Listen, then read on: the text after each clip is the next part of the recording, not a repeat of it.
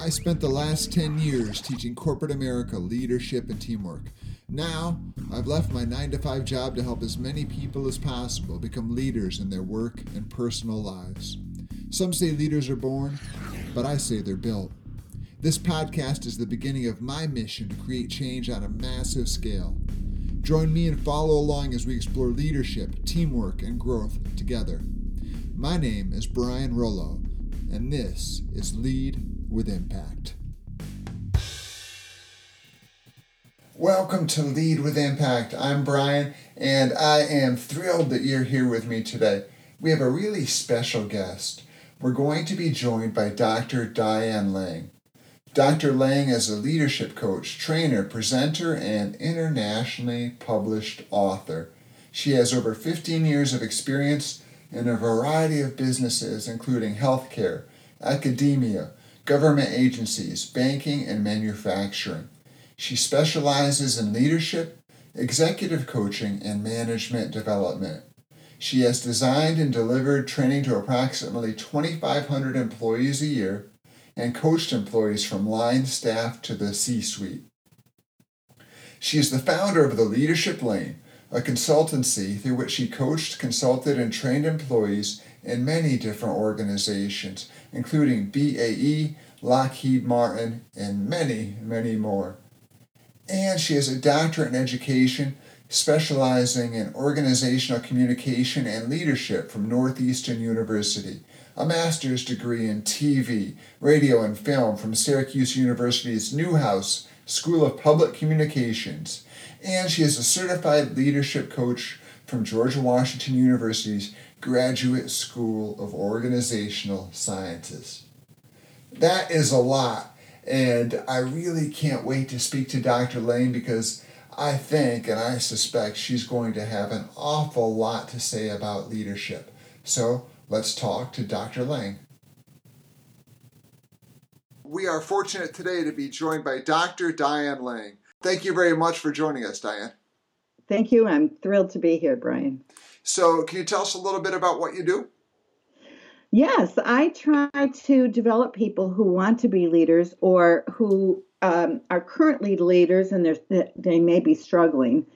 And I've had people come to me, seek me out, and I've also had people assigned to me um, and try to help them become better leaders so that the people who work for them, their followers, are able to be productive, to be happy, to have good morale, good engagement, all the things that make organizations great. Perfect. How did you get there? Is this something that you just started your career doing this, or was there a journey? There was a journey. Um, you know, if if I had known about this back when I was in college many uh, moons ago, I would have probably said this is what I wanted to do. But I didn't know about this then, and so um, I did a variety of different things and ended up teaching. My first um, career was in was from uh, Newhouse, Syracuse University, TV, radio, and film, and I used to be a producer and director with that with corporations, and then I ended up teaching it on the college level. I taught communications, and then I saw an opening for a job in a hospital teaching adults, and I thought, you know what, I'd really like to teach adults for a change. It might be easier. Wrong. Wrong answer. and I ended up working in organizational development in a hospital. And as a matter of fact, I had done videos for them, so it was kind of a perfect fit. And um, in that capacity, I was training adults, and boy, did I find out I was wrong. They were like, "You try to tell me something, sister. you got another thought coming." so, um, what ended up happening though is uh, several nurse managers along the way would come up to me after classes that I would do, and they'd say, Diane, maybe you can help me with this because I've got poor morale, or we did an employee satisfaction survey and my my uh, scores were you know tanked, um, or we've got terrible conflict, or we've got I've got rumors to do, whatever it is. Can you help me? And I said, I'd love to help you. And I tried to fly by the seat of my pants. I really didn't know what I was doing. So I enrolled in a course. I live in upstate New York, and I enrolled in a coaching curriculum in a master's program at George Washington University. And I commuted from upstate New York down to Washington, D.C. once a month for that. And it was in the organizational sciences uh, master's program. And so I I did that, and oh boy, I learned so much, and I learned how to coach totally different thing than training. I mean, coaching is a whole different perspective, whole different mindset. And so once I learned that and learned about organizational development along with it, I started coaching in my hospital. It was a fairly large system. We had about 5,000 employees. And I was doing that and I absolutely loved it. And I happened to be on an OD team at the time that we had an amazing CEO who knew great things about organizational development because he was previously a VP of HR. And he started a campaign for excellence, it was called. And I was part of that team that was the mouthpiece in the organization for this brand new campaign that we were going to have to turn a bad morale of 5,000 people around into great morale of 5,000 people and help launch us nationally in terms of scores. And what a ride it was. Brian, it was the best ride I ever took. And we did all sorts of change in, in, incentives in the hospital. And I worked with teams, I worked with uh, launching uh, technical things as well, but getting the morale part on it, part of it. I did not do the technology, but when we went to say computerized records at the bedside, well, you can imagine the resistance we were going to get with that. And so I worked and headed up a whole team of people for that initiative. I love doing that. And our resistance was lower, our buy in was higher. It was there, of course, were bumps along the way, but it was much less bumpy than we thought it could have been. And so I've been doing initiatives like that. I've also worked in government and banks and uh, manufacturing, all sorts of different um, kinds of companies and, and uh, industries because I started a part time consulting along the way and was able to do that regionally here in upstate New York. Now I'm in the biggest challenge of my life, and that is launching my business digitally because I've done it on the ground for almost 20 years, and I thought, ah, I'm going to take it into new heights, and that's what I'm doing now. that's exciting. It is. So, were there any struggles along the way? In terms of me doing um, the coaching, or in terms of just getting to where you are now, was it always smooth? Were there any bumps in the road? There's always bumps. there are always bumps. And I remember when I first started coaching in the hospital, you know, my first coaching client, oh, I was so nervous, you know, and scared. I didn't really know what I was doing. I've come a long way since then, I'll tell you. Um, because I know really, one of the things that I learned in my coaching curriculum was that the coaching client always knows the answers. And and training facilitators think that they have the answers, but we don't the coaching clients have the answers. I just have to get them to figure out what the answer is. And that's my task. And when they figure it out, they're more likely to do it. If they're told, they don't want to do it. You're like sifting for gold. You know, you got all this, and you got to find the little pieces of gold in there. They give it to you, but you need to you need to find the impactful parts and give it back to them, right? Exactly. I had a great professor, and she was all about ask powerful questions. You have to ask great, powerful questions that get them to think. If they're not thinking and really kind of going, Ooh, I don't know, what could I do? What should I do? We're not going to get anywhere. That's where the coaching and the change in behavior comes from because there's a huge difference between knowing something and changing your behavior right? Huge. Huge. I mean, it's like jumping over the Grand Canyon for some people. So um, the coach has to get them to the edge of the, the cliff there and get them to jump. And hopefully, by helping them with tools, it isn't such a wide chasm after all.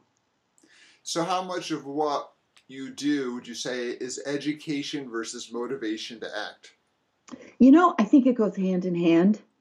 I think sometimes I can offer information that helps people.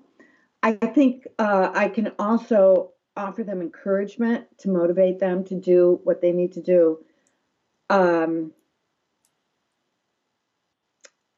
you know, depending on the situation and the person, it's a 50, it can be a 50 50 proposition, or, you know, it fluctuates along the way depending on what the issue is, depending on how resistant the person is. That's a huge part.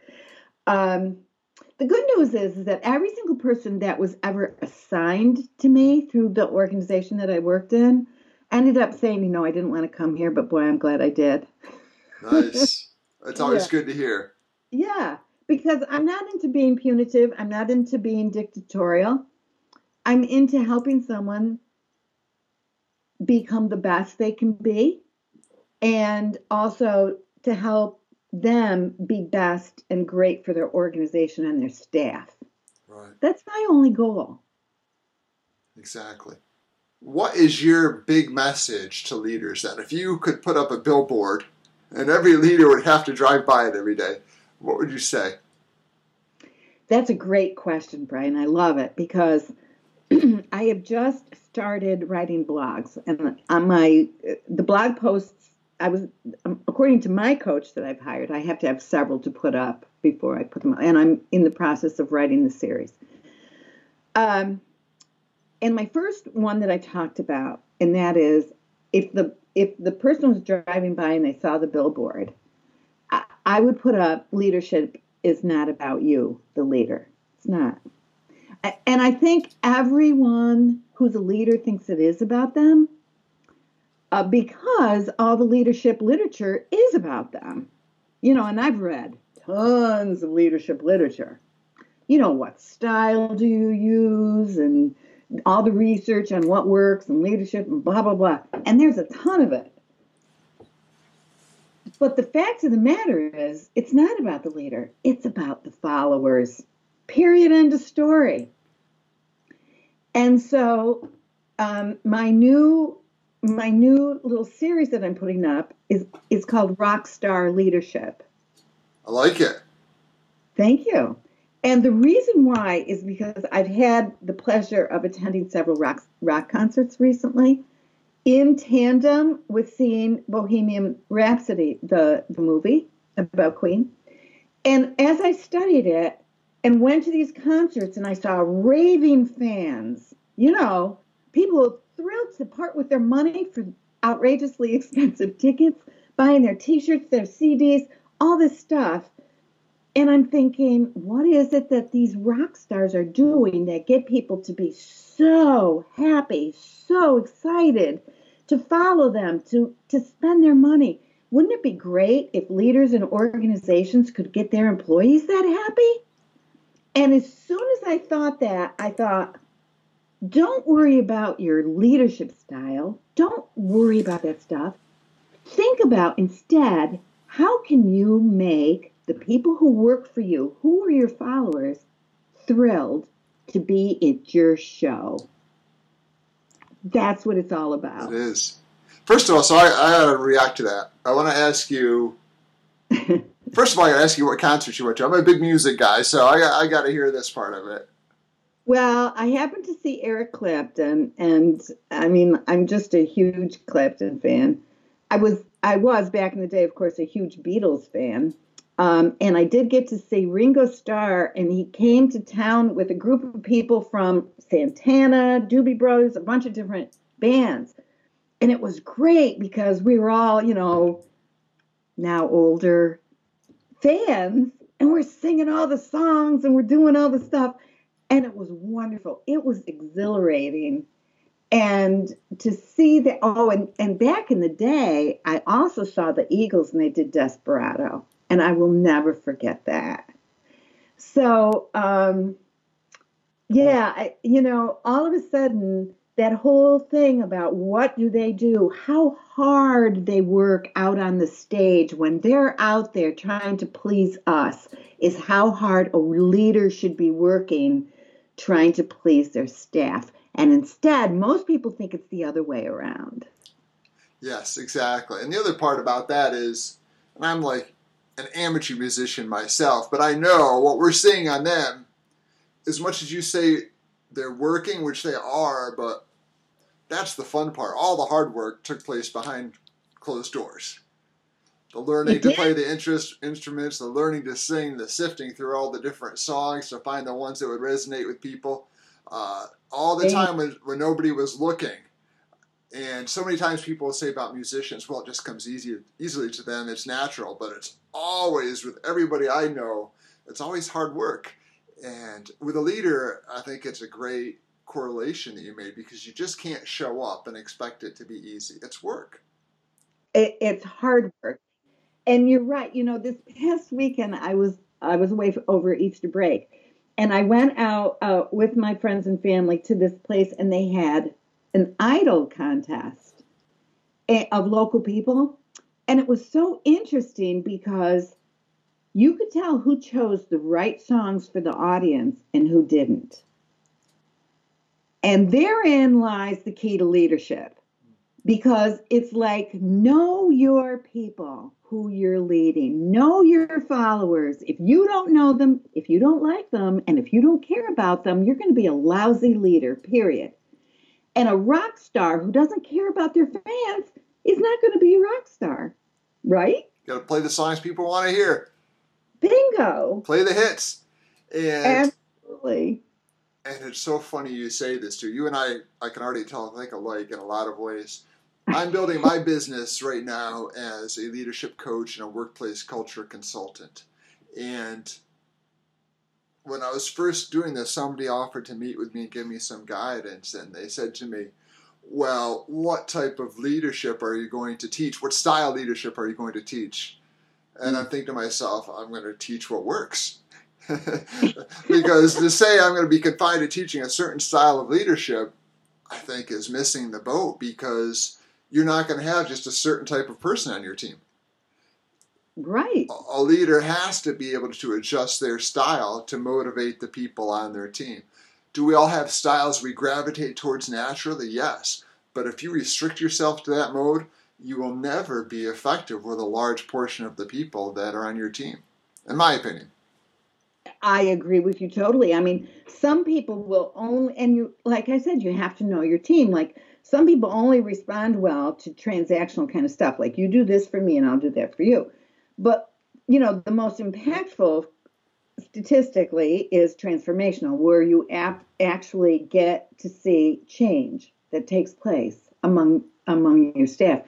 And one of my favorite leadership coach, uh, sorry, leadership quotes is from Eisenhower, you know, and I'm not a big military person. I've never been in or anything like that. But he, I don't know if you're familiar with his quote, but when I first heard it, I said, pow, that's, that's leadership in a nutshell. And his quote is, and I'm going to paraphrase here um, leadership is the art because it is an art, it's not a science, right?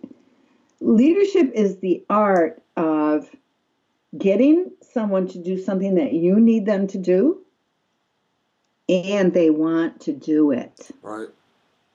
Therein lies the problem. How do you get people to want to do it? I mean, think about D Day. How did you get people to go on the shores of Europe knowing they'd probably be killed? How do you do that? Right? Well, all we're asking people to do is to show up, go to work, show up on time, do a good job, and get paid. So, how do you get people to want to do that? And oftentimes, leaders are really good at disengaging and, and demoralizing their people.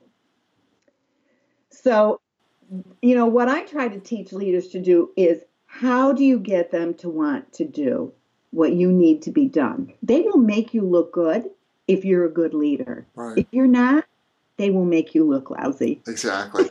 And I think part of the problem, and obviously this is a huge issue, in my opinion, part of the problem is that many times leaders get to where they are because they're driven. They don't need somebody to motivate them. They're driven to succeed. They're driven to do more. They catch people's eyes and they get promoted. But what they don't understand is not everybody is like that. Yeah, you're right. Some people need you to create the circumstances in which they can succeed. They need you to help them along the path. They need the guidance that you might not have. And I, I think that's where they struggle sometimes. Yeah, I think you're absolutely right. Excuse me. The other thing, of course, is um, people who are doing it for the mo- wrong motivation, especially their ego. Um, and we all know that. We can see through that in a heartbeat. Most people can, you know, and that shows really pretty quickly. And people disengage from that as well. well without a doubt. And it becomes apparent pretty much immediately to the people on your team. Yeah, it really does. Now we know it's on the billboard, so that's good. I wanted to ask you who's influenced you? Were there any mentors or people that have sort of helped you along the way? Yeah. Um, it really was Pete McGinn, Dr. Pete McGinn, who was the CEO of the hospital that I that I referenced earlier, and um, you know he he was a child psychologist by training, so he had a um, a mindset towards the well being of people, which is great. He didn't have a bottom line uh, mindset, which a lot of CEOs have because it's all about the money. It's all about the bottom line your bottom line will come if you take care of the people first, I believe.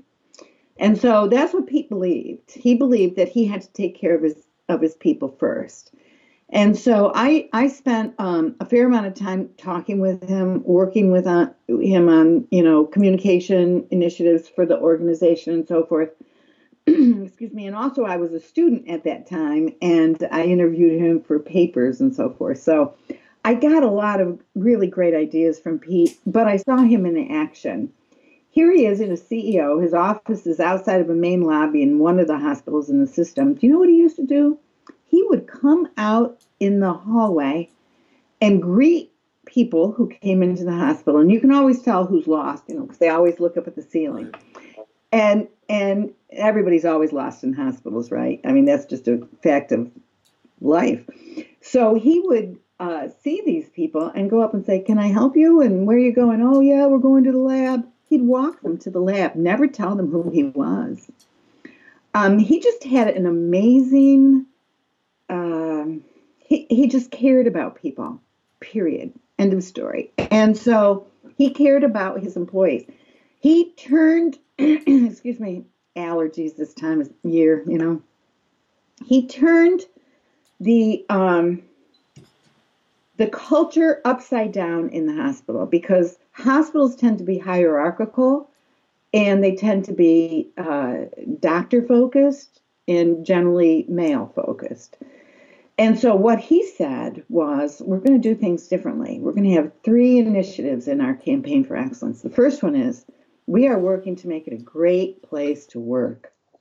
Oh, that puts the staff first. Second, we're making it a great place to receive care. Ah, that puts the community next. And the third one was we're going to make it a great place to practice medicine. He made the doctors the bottom of the triangle.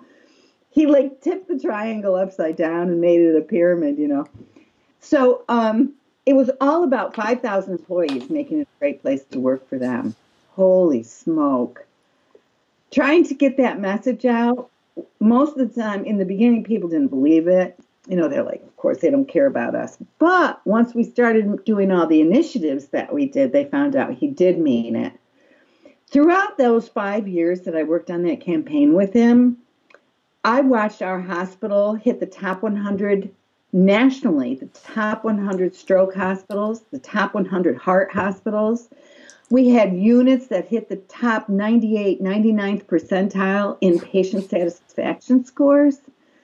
I mean, we just we just hit amazing benchmarks.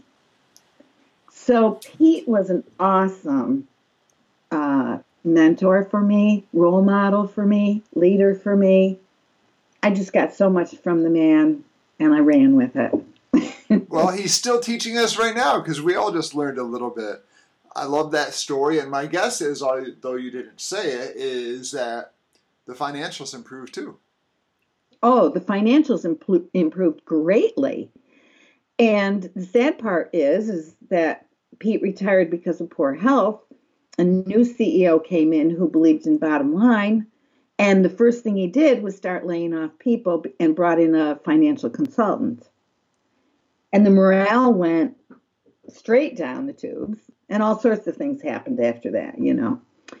But, um, you know, the ride up the hill was so exhilarating and reaching all those milestones. And healthcare is a real hard thing today, as everyone talks about in politics. It's hard, but you have to you have to have the mindset right. You know, the employees. Healthcare is really really stressful, and it's fast paced and it's live or die sometimes. And you have to tend to those people who come in every day and do that.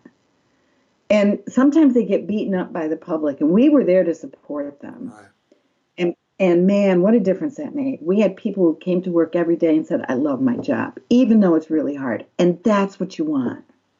Exactly. And I love that story for so many reasons, but it also points out one of the things people like you and I say all the time that sometimes, I don't know if they believe us, but that culture is a strategic and competitive advantage. And that by building your culture, the results will come.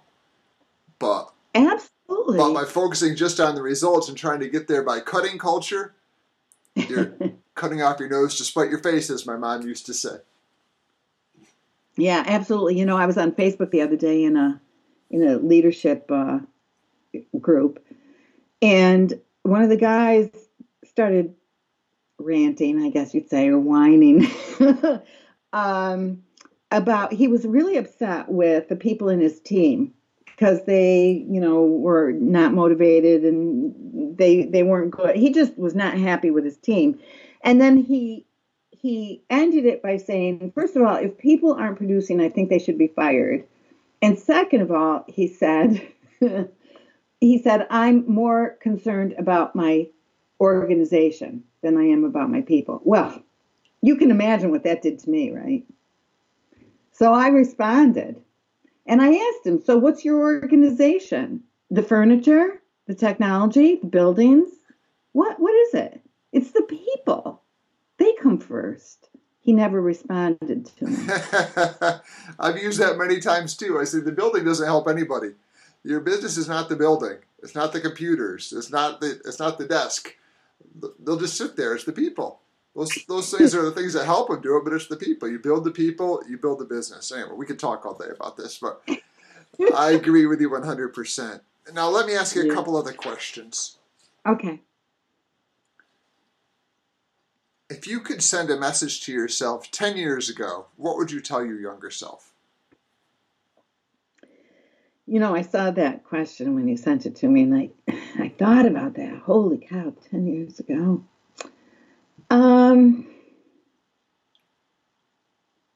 and I still, I, I still don't know. Um, I think in terms of of what I do for people and, and the passion and so forth, I think that would be the same.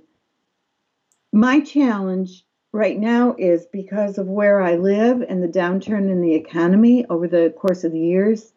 I lived in once what was once the home of IBM, and IBM left the area.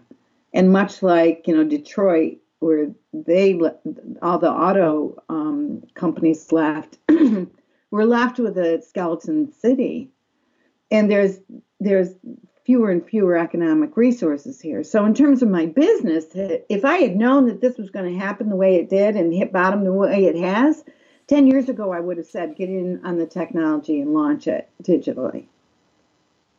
So I'm really behind the eight ball in terms of that.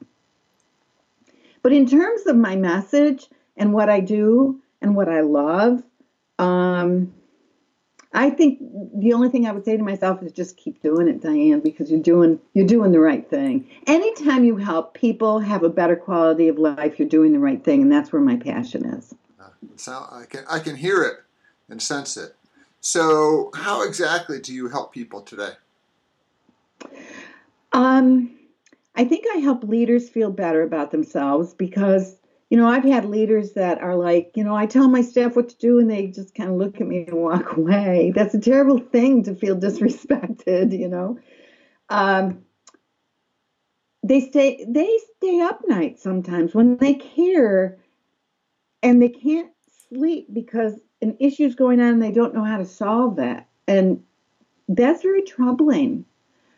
And so um, I, I want to help any new supervisor, new manager, whomever, who don't know and maybe have never been trained in the resources and things to do to make it better for their team. So I want to help them so that they can sleep at night. So they can walk in every day refreshed and feel really good about what they're doing and really good about the team that they're leading. And and then in tandem with that, as the leader is developed, so too I want the team to be developed.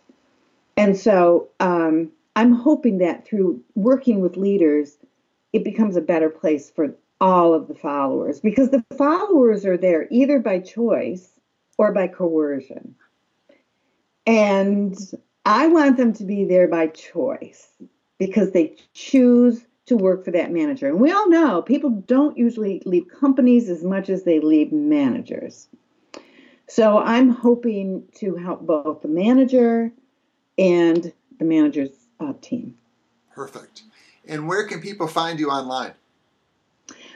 Thank you for asking. I'm at the Leadership Lane, and that's L A N E, the lane, Leadership Lane. That URL was available. Nice. It worked. Nice. Yeah. yeah, I love it theleadershiplane.com. Leadershiplane.com.